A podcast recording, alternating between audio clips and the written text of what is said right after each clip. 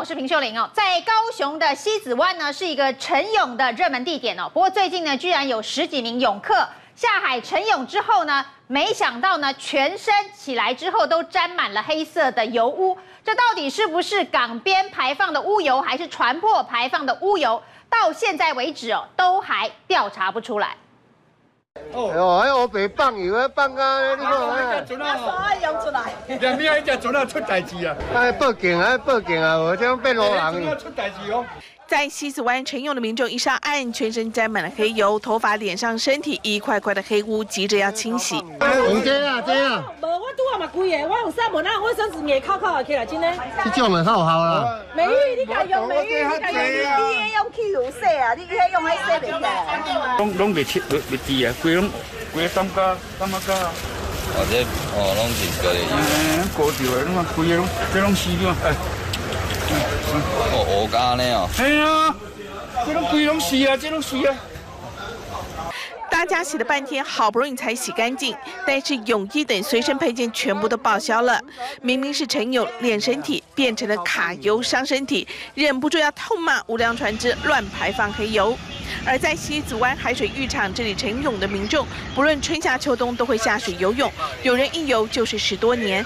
通常是下水之后游到标示港口区域的白灯就要折返了，但是这次折返却是十多名的泳客全身沾满油污上岸。阮游出去到迄个呃红绿灯的时阵吼，倒转来，干那哦，怎么干那做侪油诶？啊，结果上来的时候满身。规个这拢油，规个拢油啊！我们好几个，拢规个还拢做侪油的，啊，拢割甲规个规个，啊，所以连头发。市府和港务局接获报案后，连忙放置拦油所吸油棉清除脏污，同时也要追查油污的来源。东森新闻 SNG 小组在高雄报道。其实已经查了好几天，到现在都查不出来到底油污是哪里来的。现在要用卫星定位来追踪，试图能够找出真相。另外呢，中国大陆的连锁火锅店海底捞在加拿大被踢爆呢，设了非常多的监视器，将影像传回中国大陆。而台湾的海底捞火锅店呢，里头也有非常多的监视器，平均呢两桌就有一个。不过台湾说呢，绝对只有商业作为。抬头一看，天花板整排装上监视器，这不是政府机关，也不是军事基地，而是大陆知名麻辣锅在台湾的分店。最近有印度媒体报道，海底捞加拿大分店传出店内每桌有两个监视器，而且录制的影像都会传回大陆，做所谓的社会信用体系运用，让海底捞店面监视器问题再度浮上台面。一般海底捞给人的印象有三多，一个是服务多，一个是花样多，另外一个就是监视器多。不过呢，业者表示，这个监视器主要是做在客服跟客诉上面，不会用在其他的用途。海底捞台湾区经理立刻澄清，有关该文章的发布资讯跟事实不符。海底捞已经跟该家媒体交涉，要求删除相关报道，并保留追究法律责任。不过海底捞装监视器确实不少，走进店内，我们发现平均两桌就有一台监视器，从柜台到厕所和门口几乎都有。顾客和员工的一举一动，通通能被拍下。实际直击，这间餐厅大约七十桌的空间，数了数，监视器至少有六十台。知情人士认为，这些监视器应该是加强管理员工态度，不过也可以收集资料做商业行销管理。有没有什么这个治安的危机的话，可能就是要看他们实际上。这个功能需求有没有达到那么那么那么强这样子？其实火锅店装监视器主要有三个原因，像是看看顾客是否需要加汤，或者防止有顾客乱加料栽赃店家，或者看客人是否有需要特殊服务。面对海底捞装设监视器，不少民众认为这不影响用餐心情。正常，如果你直接去用餐的话，我觉得你可能不会想那么多。不过对此，海底捞也有三点回应：第一个，主要希望能保障消费者用餐安全，有安装设备的门店都会设置提示标示，告知客人。第二点，用途是内部管理制度，不会滥用。第三，公司也会严格遵守所在地的相关法律法规。虽然海底捞已经驳斥谣言，但吃个火锅，抬头看到这么多监视器，还是不免让人吃的有点不太自在。东讯收下台北特报。第二节目来宾，国民党立委林维洲。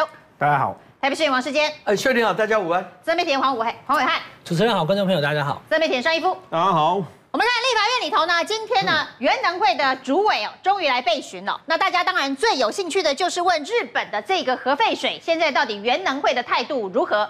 在谢小新还没有被询之前，就跟记者有一番对答。当然，记者最关心的是这个核废水的安全性哦，因为呢，日本的副首相麻生说，这个核废水哦，稀释了之后根本就可以喝，大家不要太紧张哦。那谢小新立刻打脸说，这是日本说法，我们当然觉得不适合喝哦。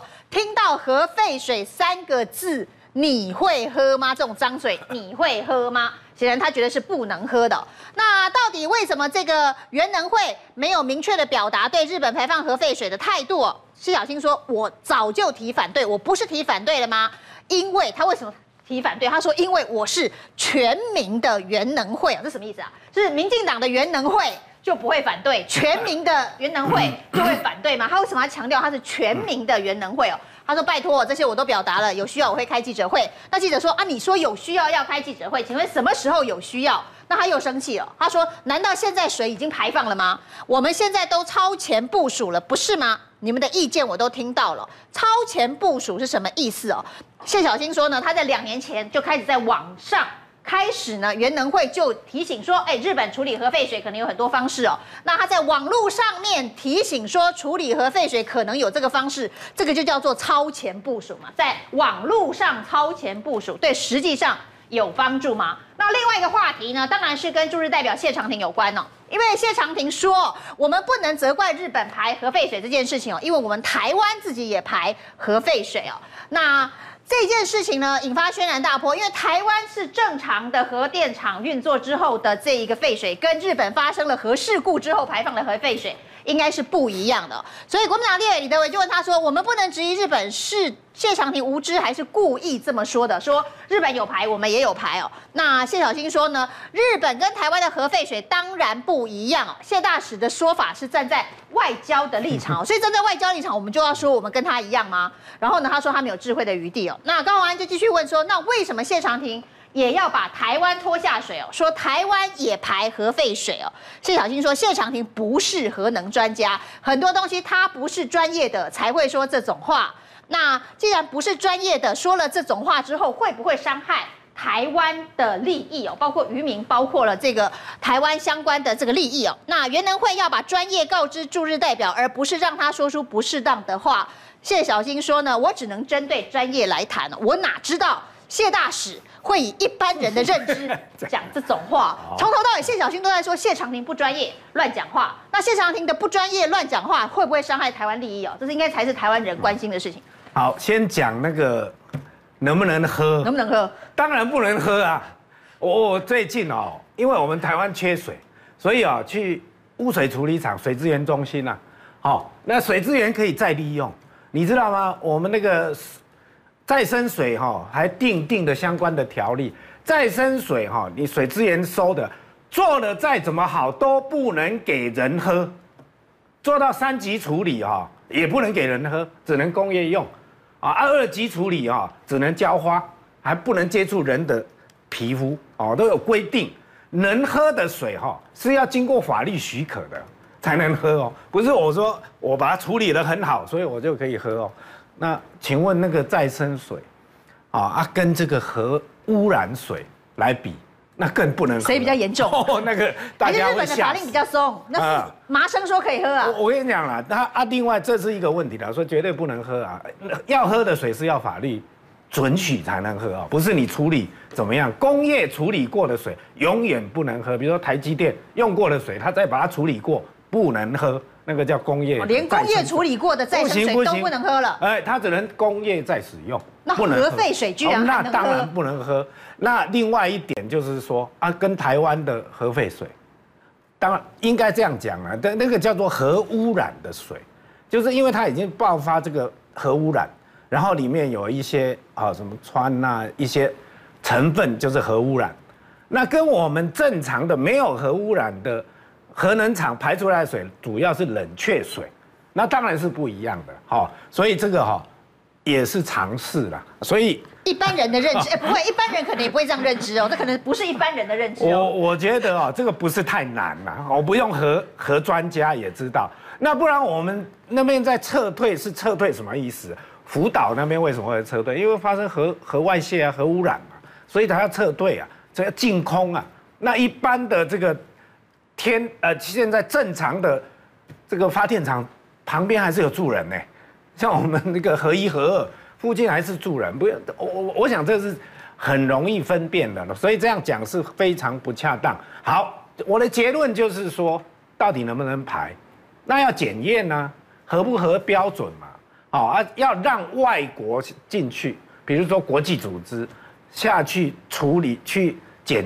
检测，它是两年后要排嘛，那还有一段时间嘛。啊，一开始我们当然是站在反对的立场，因为还没有看到数据说它很安全呢、当然要先反对啊。因为那个核污染的事情实在太大了，而且是到海洋之后就不分国界。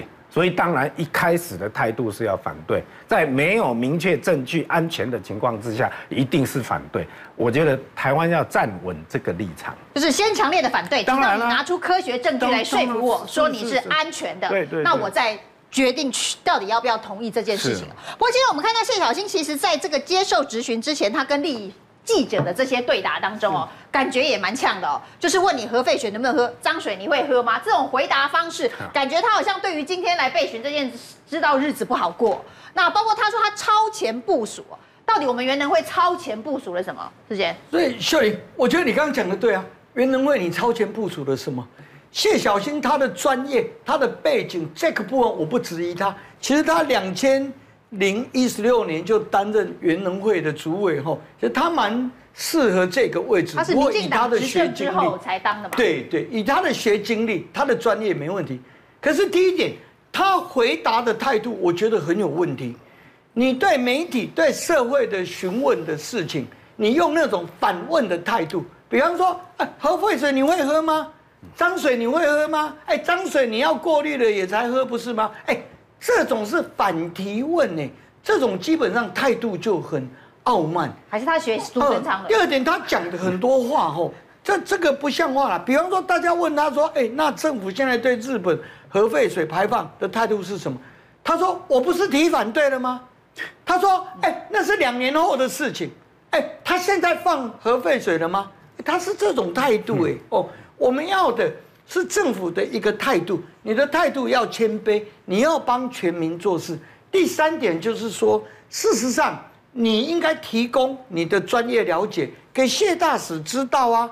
你怎么可以讲这种话？他讲这个话在损谢大使，而且也在损政府的威信。日本他们是有提出根据的哦，他说你两千零二年啊，我们台湾放的核有核废水。他说：“你是五十一兆贝克，当年年排放量五十一兆贝克。”他说：“啊，我日本两年后要排放，我是照世界标准的 WHO 的七分之一，我是照日本标准的四十分之一，我是二十二兆贝克。”哎，日本讲这样，然后日本说：“我是把这个废水啊，已经稀释了一百倍。”就说日本他有讲一套。不管我们信或不信，当然我们现在是不信。我们希望原能会跟政府能够采这个立场，坚持跟日本要求说，你要提供专业的数据，跟提供你排放的情况，供我们台湾大家周边国家一起来监测，这是我们的态度跟立场嘛。可是不管我们如何反对日本，我们要注意说，毕竟它是我们的友邦，我们的盟邦。日本也体会到说，唇亡齿寒。如果被中共攻击的时候，台湾如果遭受打击，哦，被攻击的时候，他认为他跟我们命运是相同。所以，我们跟日本、跟美国是好的朋友。好朋友之间难免会有一些小摩擦，那就是好朋友之间如何来解决。所以，我认为谢小新应该提供他的专业知识，是不是我们两千零二年排放的？这个刚刚就像我我林委员讲的，他讲的很对啊，那个是完全冷却水。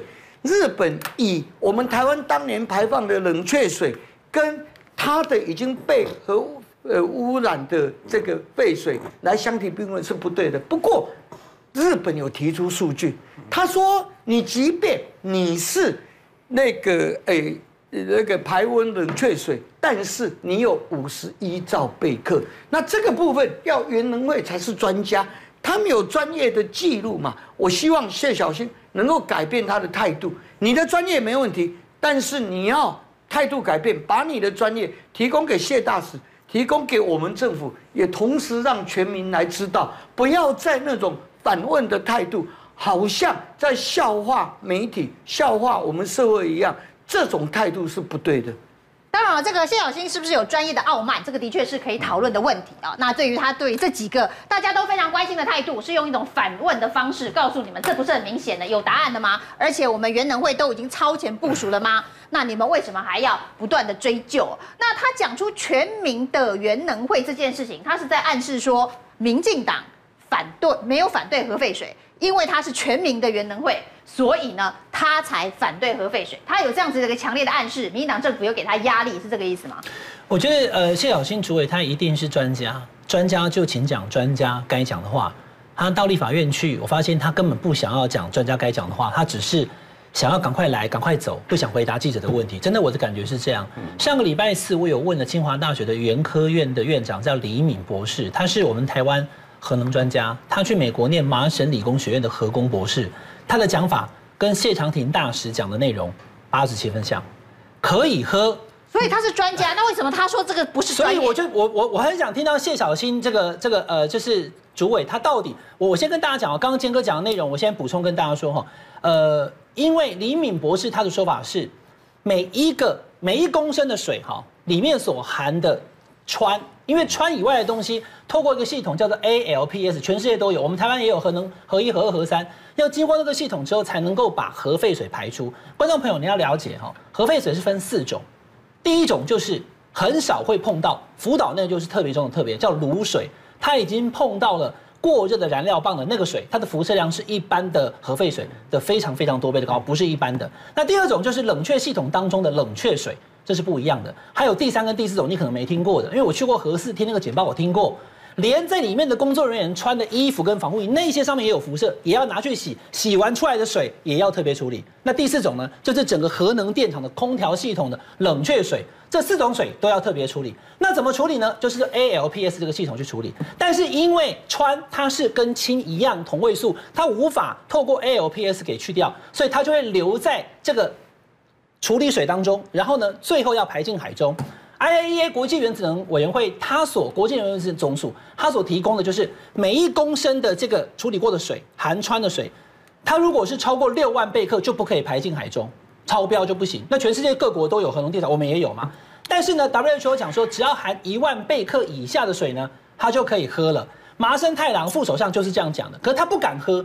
我是觉得麻生太阳你就喝看看，如果我是他，我会喝。专家说可以喝，我就喝嘛，因为是一万贝克以下。为什么哈？因为川的环境周期是十二点四三年，要十二年才会半衰。可是如果被鱼吃进去，被怎么样？你喝到了这个含川的水之后呢？川在生物人体里面的生物半半衰期是十天。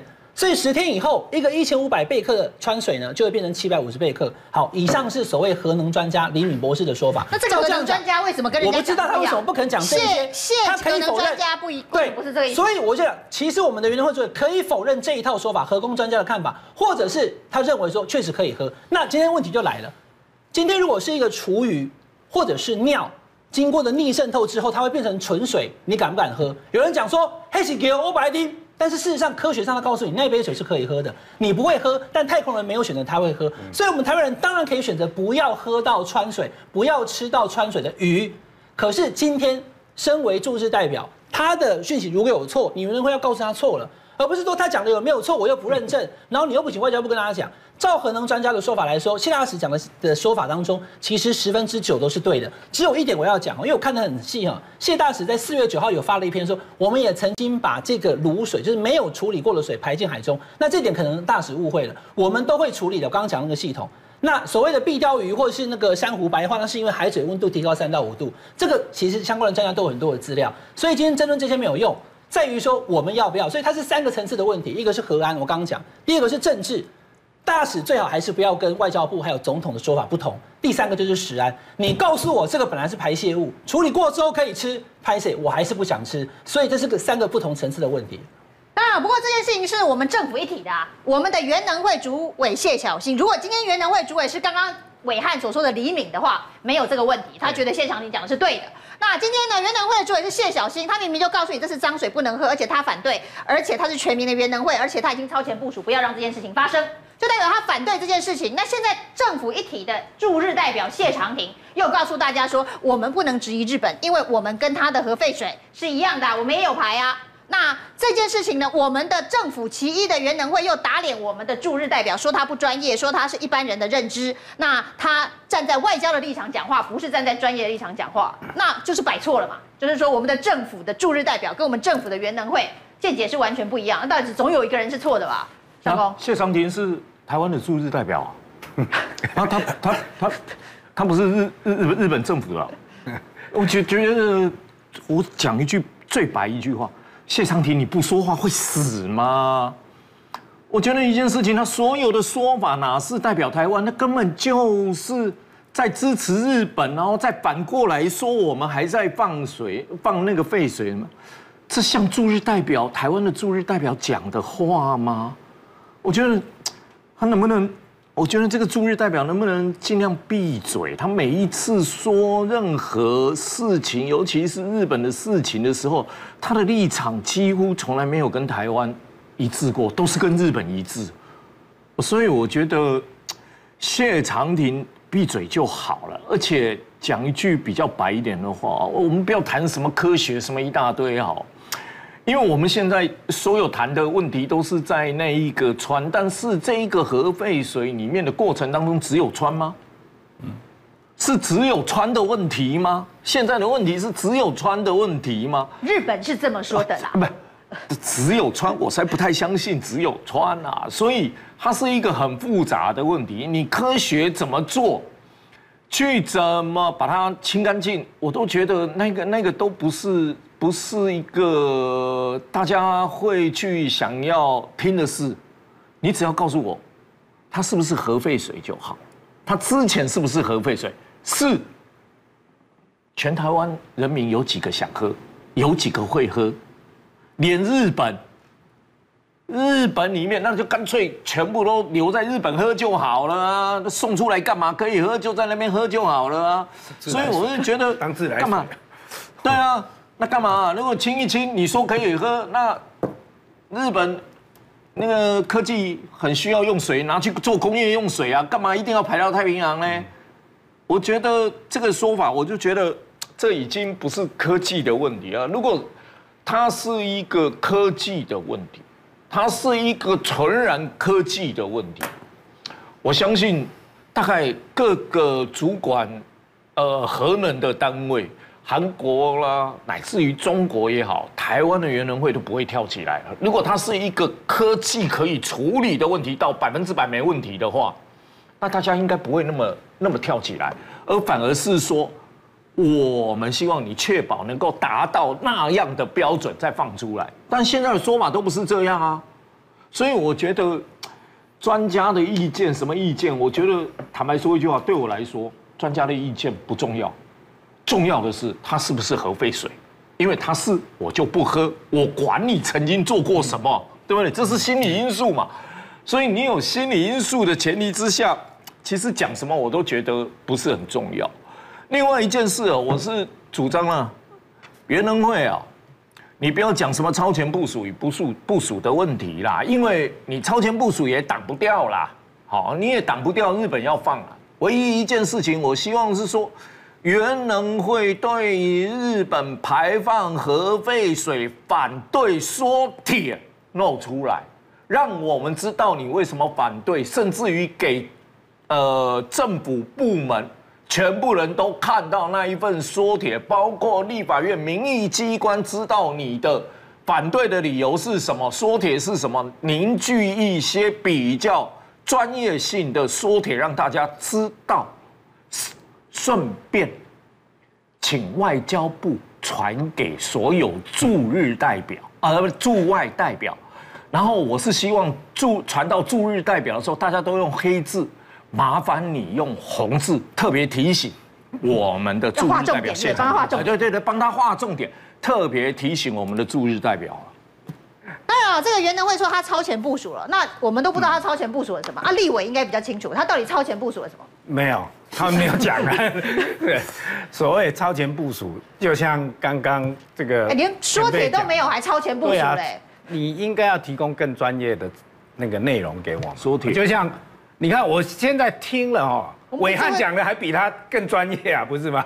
那伟汉是听专家讲的嘛。嗯。我们需要的就是像那样的内容。嗯。哦啊啊！另外我还要再补充啦，能不能喝这件事，当然不能喝了，因为我就跟你讲说，喝的水是有法律规定的，不是说你有处理没处理。比如说那个尿液处理再怎么好都不能。都不能喝嘛？哎，你的来源主要是来你的来源。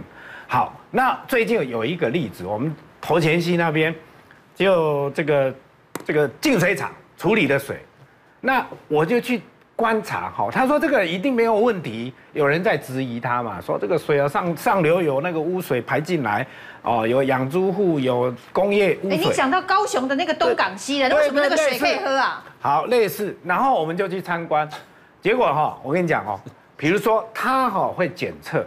他这个净水厂一定有检测，但是检测一定有它的项目，比如说十项，含什么含什么含什么都不能超标，啊，第十一项它就没检测，那我们那边就发现什么呢？就是说，因为有新的那种半导体厂，它有用了一些金属的新材料，它就没检测哦，因为它的项目就那十项啊。你总是有，它是正面表列，新的东西出现，他不知道，他不知道啊，他怎么会去检验？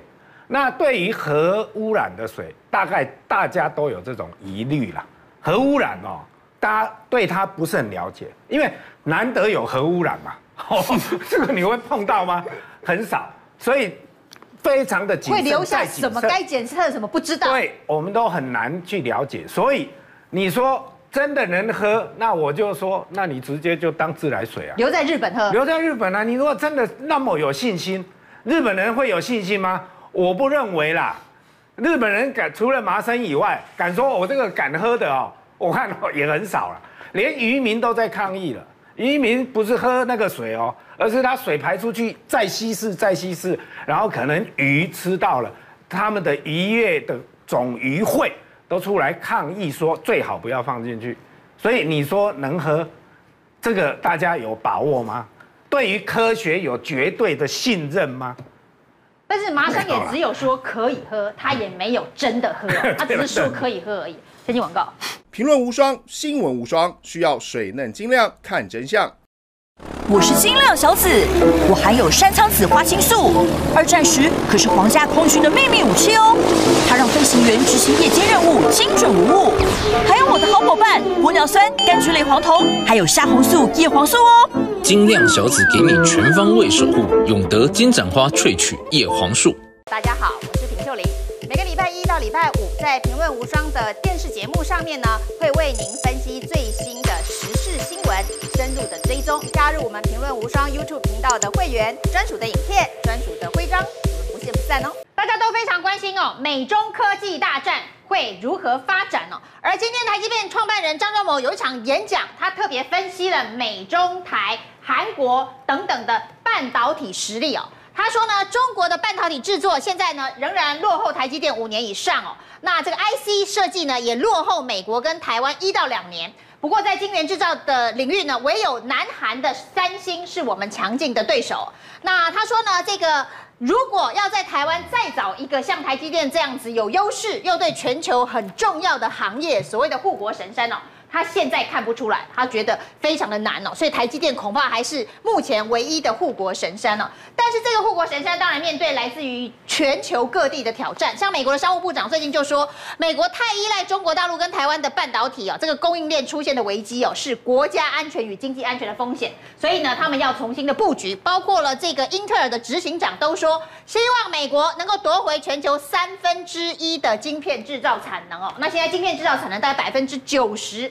都是依赖台湾、中国，那这个也在预算分配当中呢，花了五百亿美元的纾困预算当中，要去补贴半导体产业的制造跟晶片研发，就是英特尔重新要回来。做这个晶片哦。那今天张忠谋就笑了英特尔，他说呢，哎，我们台积电成立之前也找过你们英特尔来投资啊，但是当时英特尔不投资，然后呢也看不起台积电哦。那今年英特尔居然宣布要做晶圆制造服务，他觉得相当的讽刺哦。对张忠谋来讲，这已经算是蛮重的话了，他很少这样子直接的点名英特尔。那现在呢，所谓的美中科技大战，大家都在看全球的产业链要如何的重组。那美日的高峰会之后呢，看起来日本选边了，到美国。那台湾当然呢，跟美国站得比较近。那现在大家在看韩国。那接下来呢，文在寅在五月要跟拜登见面，拜登一定也会给文在寅压力哦。所以呢，所谓的日韩台所有的晶片、半导体科技大战，是不是都会站在美国这一边呢？我就怎么？好，这个在新竹，我们对 IC 制造哈，就是晶圆厂啊，都有一定的了解了哈。我先给大家一个数字哦，蛮有趣的，就是说为什么台湾可以变成晶圆制造专业晶圆晶圆代工制造？哦，应该把它讲清楚，它是一个代工制造的 business model 哦，而不是自己要用 IC 自己制造。Intel 是以前是自己要用的 IC 自己制造，那不是专业的代工哦。那不是大规模的代工。对对，台积电是专业代工，它没有自己要生产自己要用的 IC。好，他最近不是讲说，未来三年要投资一千亿美金，二点八兆台币。哎，大家觉得说哇，这个资本密集哈啊，这样子是不是别的国家有没有办法这样投资？其实重点不在投资多少，我我告诉各位，他的投资里面啊，百分之九十是什么呢？向外国买设备。台积电的所有的投资哈，投资一百块啊，九十块是向国外买设备，好，十块才是盖厂房啦、弄土地啦。好，百分之十而已，百分之九十都在买设备，那而且那设备通通不在台湾，都在国外。哎，这个就有趣了，哎，都在国外，都在美国，都在啊，那个艾斯摩尔是是荷兰，哈，那个极紫外光的那个，好，啊，都在国外，为什么国外没有办法做嘞？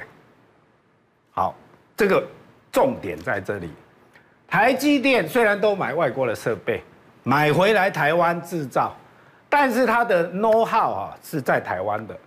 那我跟他们的一些这个主管很了解，他说他们的专利数目哦，在半导体界他们是最多的，连工厂哈要如何生产哈，如何排序哦，都有非常多的专业跟专利，就是说连这个这个 IC 从这边。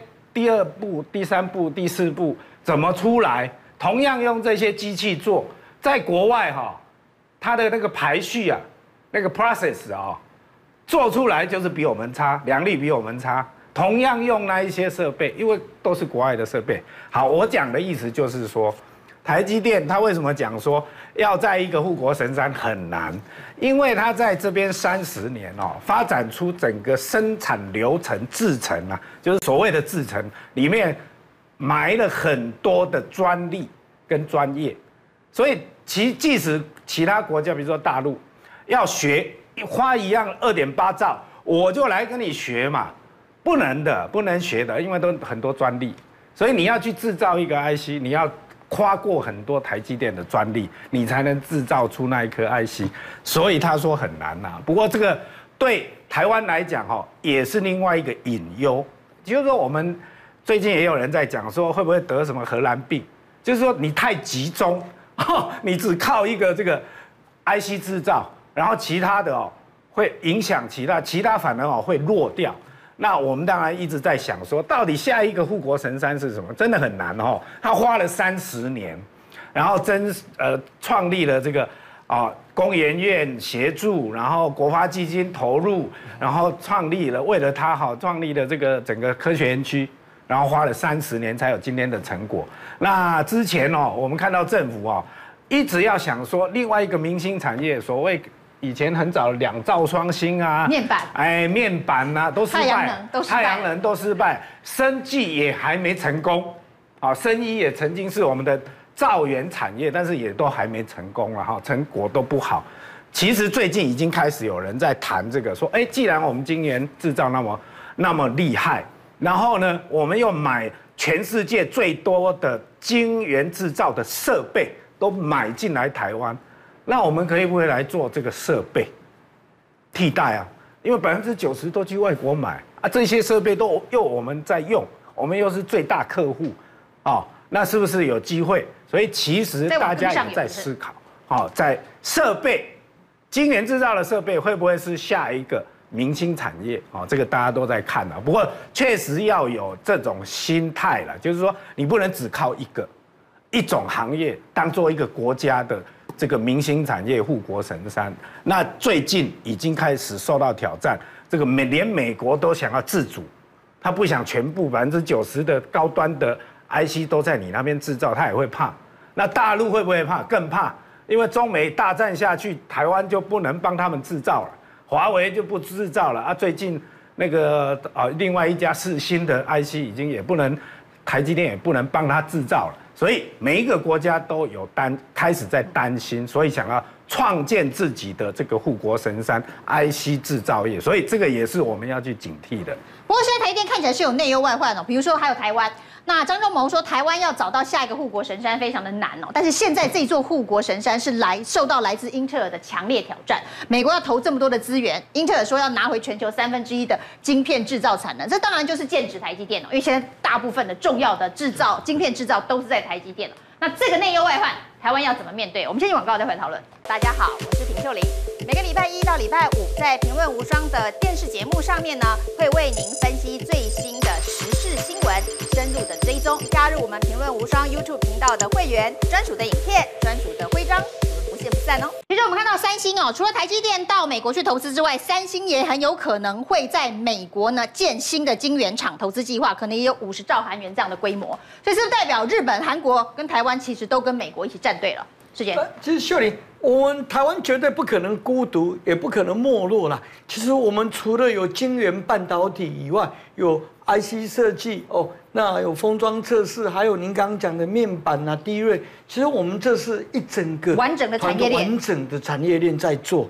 哦，第二点，其实张忠谋讲的很对，张忠谋讲的就是他这三四十年来心里面的话，就是说我们要靠自己的实力，要不然你看当初 Intel，你他连投资也不肯，现在啊，哎，投资台积电百分之八十的所有权是外资的手上。哦，那我们拥有那百分之二十就够了，因为你制造的地方，哎，厂必须设在我们台湾，基地在台湾，哎，你基地在我们台湾，才有这么优秀的人力，才有整个上下游这样子的配套。所以张忠谋讲的这个心路历程很对，我觉得大家应该把它记起来，就是我们要靠自己实力。连 Intel 那么有眼光独到的，事实上他们当初三十年前。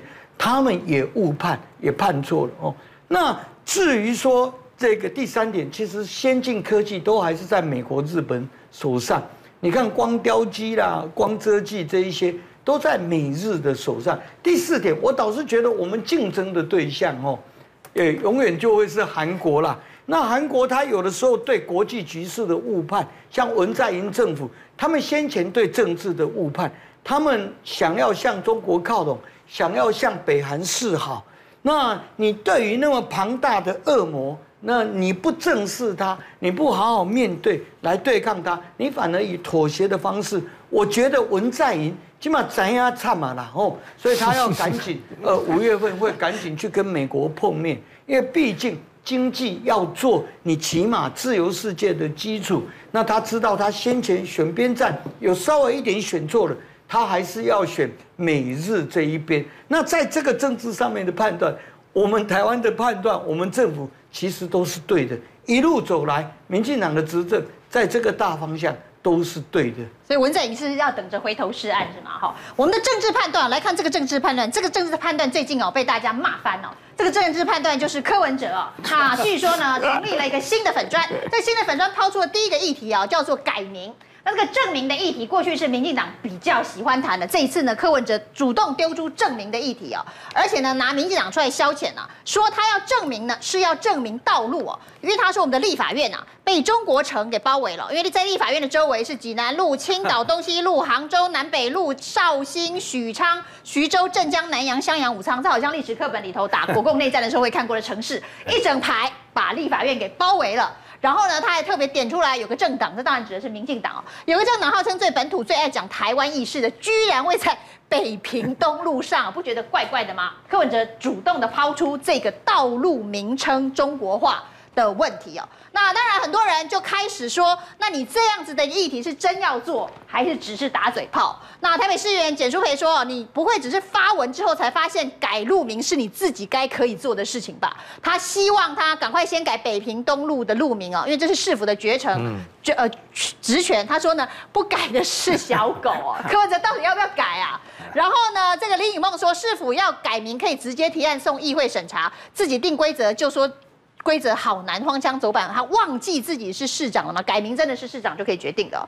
然后呢，希望他做说到做到哦。那他的前幕僚，现在民进党的副秘书长林鹤明就说，他劝啊柯文哲啊少拍莫名其妙的影片哦，连自己的人设都没搞清楚。他说呢，这件事情简直是惨不忍睹哦。暐瀚，怎么会这么惨不忍睹啊？好，要讲这个柯文哲之前，我可不可以讲一下刚刚那一题？因为我觉得那一题比这个更重要，然后马上回来讲柯文哲啊。因为我觉得呃，张忠谋导播，我们可以看上一张那个 CG 哈，张忠谋董事长他的这个演讲，我虽然没有进去听，但我看了这个演讲相关报道，我真的觉得他是智慧者了哈。智者对，因为其实他里面讲的很清楚的哈。美国现在因为体认到这个半导体的重要，要急起直追。可是 Intel 你以前是疏忽的，那为什么我们会比美国好？他他的简单讲说，台湾的这个技术是优优于美国，领先大陆五年。可是你要小心韩国，他讲的非常直接，我一讲你就懂了哈。我们的工程师更加勤奋，社会跟人民都支持。我们的爆肝工程师，但是 对对，好，那可以大哥各自跟我解读。加班。台湾的地点呢？因为我们竹科、中科、南科透过高铁的串流。南科现在也有做大量的这个工程师，直接从竹科过来，他不用再搬家，这个是我们的优势。美国没办法，它的地方，美国的优势是地方很大，土地很多，水资源不会缺水。我们缺水，我们的土地取得，我们的用电用电是便宜的，可是要不缺电啊哈，所以优劣其实就一看就知道了。那中国大陆现在目前落后我们五年，是现在，那五年以后呢，可能追得变两年。但是政府要怎么样解决台积电的这个它的优势，这是重中之重。比改路名还要重要，所以我还特别倒回来这一题。那我刚刚所讲的，韩国的状况就跟台湾比较类似，韩国也是举全国之力在挺他们这个产业。三星不是可以小看的，美国地方大。有土地有水，可是他没有我们这么好的工程师。张忠谋甚至直指过去这几年美国的优秀工程师有的时候直接去投资股市，他不愿意做制造了。好，那台湾的优势，政府不管是蔡总统，不管以后谁执政，你要去注意怎么再把水跟电的问题帮这些产业给解决。倒回来看台北市长柯文哲，应该是他当市长这么多年以来最落差的一个话题，惨不忍睹。我不知道是不是最最最落差的，有没有比这个更掉漆的？因为这个事件很熟，他待会可以如数家珍。显然列出两百项。没有，显然这个是因为现在柯文哲有党部团队跟市府团队，显然是在帮他找梗，就是因为要开一个新的这个粉砖，然后就提到了，就是哎，年轻人会说啊，你都不知道对不对？我告诉你，其实都是中国大陆的这些路名，青岛东路啊、济南路啊、绍兴南啊什么的，北平东路是民进党的党部没有错啦哈。那可是民众党是不是在绍兴南？那你你今天去讲不是杭州南吗？我反正就是，反正也都是像像这样这样的路名。绍兴也都是大陆地名嘛，都是啊，杭州、绍兴都是。我是觉得这没有什么意义啦。今天如果你真想改，你就去做，这是民众喜欢的议题，或是你觉得你该去做的，你就不要怕，因为你是台北市的市长，而不是说今天网红提出一个 issue，哎，大家是可以讨论看看。那网红啊，可是你是台北市长啊，那你今天又把这个文给撤下来。所以显然，他这个过程当中，议题掌握没有掌握好，被这么多的，好，就平常本来也会质质询这个呃市政府的这些议员们打脸，这一次是柯文哲的。宣传上面算是比较掉漆的一次，因为这个事情真的是柯文哲自己的职权，他就可以改。如果他真的觉得有问题要改，他可以改。所以简舒培才会呛他，你不改的是小狗。那过去有人改过，这个人是前台北市市长陈水扁哦。那柯文哲不跟陈水扁很熟吗？他怎么不知道这个有关于介寿路改成凯达格兰大道这件事情，就是陈水扁市长就搞定的事情哦。那这个介寿路呢，这个总统府前的这条路本来叫做介寿路。那陈水扁担任台北市长之后呢，就把它改名哦，那改成了凯达格兰大道。那另外还有一条路凯艋舺大道改名了。那这件事情呢，大家都觉得陈水扁非常的厉害，所以陈。柯文哲是想学他，然后呢，结果画虎不成。现在呢，这些要改要改是他市长就可以决定的。为什么选了一个对这么自己这么不利的战场去打？上公你怎么看？我觉得这个就是有点，应该怎么说？大家都说他亲中嘛，所以他现在抛这个议题，当然有一点风向的感觉。的标签，我觉得有点有点风向的感觉啦，但是。坦白说一句话，呃，如果市长你抛这个议题，那如果你认为不当，那你就去改名嘛。就像暐瀚他们说的，你有权嘛，你去提案，你去改名嘛。那说了半天，那到底要改多少呢？我们总统官邸被重庆南路，然后立法院官邸重庆南路，然后大家很多政府机关四周围全部都是，那。我们全台北有多少路要改啊？不止台北哦，台中也有，啊、高雄也有。哦，我们到底要怎么改？哦，我们全部都改掉好不好？那邮政体系什么体系，大概全部都大乱了。身份证，而且而且这个议题是非常无聊的。哎，如果能改，民进党早就改了，还轮得到他吗？我觉得这是一个非常无聊的议题。难道民进党中央在北平路上面，民进党有？有有有中国的情怀吗？有中国的那种哎，地主讲情怀吗？他有他有对中国的眷恋吗？有吗？没有啊？有吗？没有吧？那济南路、青岛东路、镇江街又怎么样？对我们来说，说实在白一点的话，我在地法院跑了二三三四十年。我从来没有把这些路名去反射到说跟中国去的情怀，或是中国意识什么会去做联想的。我还吃有吗？排骨哎，我还吃青岛排骨。青岛有吗？对不对？世间你有没有想？有吗？不，小李，我的看法是这样。我我我两点，我简短说明。第一点哦，柯文哲，柯文哲，你像个男子汉大丈夫。对。你不要这样，你动不动哦，见人说人话，见鬼说鬼话了。柯文哲对这些保守派、呃亲中人士，他怎么讲的？比方说，他说：“哎，中正纪念堂念起来顺顺的，所以他反对自由广场，他认为就叫中正纪念堂。”比方说，他对妇联会讲啊，他说啊，妇联会现在好好的，哎，管他以前干什么事情，哎，你这什么话？你对统派的亲中派，你保守派，你这么讲法，难道对台派的？他就说：“哦，中国呃的名字、城市、地区的中国城包围都在我们台北市，台北市变成中国城，所以街道路名要改变。哎，街道路名要改变哦，你市长只能提案。第二点就是我要跟大家报告，台北市道路命名的自治条例其实有规定，你这个道路要改名，必须这个道路周边呐、啊。”所有权人五分之一提案联署，二十趴的人，然后要有四分之三通过。您刚刚提到的凯德达格兰大道跟蒙贾大道，第一个凯达格兰大道上面只有外交部、台北宾馆跟中央政府，他有两个同意就好了，没有问题。哦，当时改的。那蒙贾大道是因为它就是那个得呃。哎，纵贯线的铁路线，铁路后来把它地下化了，所以新跑出来一条道路，所以直接它没有周边的所有权人，那政府就可以单独直接命名。所以柯文哲你要什么，你自己先讲清楚。结果柯文哲多糟糕哎，他这么讲了以后，第一个他先说朋友，他说这个啊，这个网络这个地区这个讨论区是朋友帮他设的。第二个，第二，他贴的这个粉砖贴文啊，马上几个小时以后就下架了，所以他变成讲讲一套，对统派讲讲一套，对独派的哦，台湾派的人士他又讲一套，又把台北市讲成中国城，说要改街道路名。我认为你身为首都市长，比这个重要的事情还很多，而且你都没有做好。柯文哲现在是啊，专职的党主席。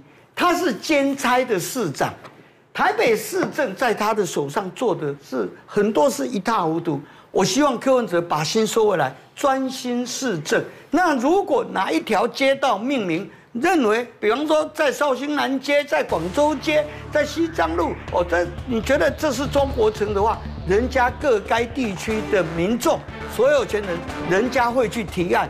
而且也必须他那个地区四分之三所有权人的同意，那同意了之后，政府再来做嘛，再多的钱你都要做。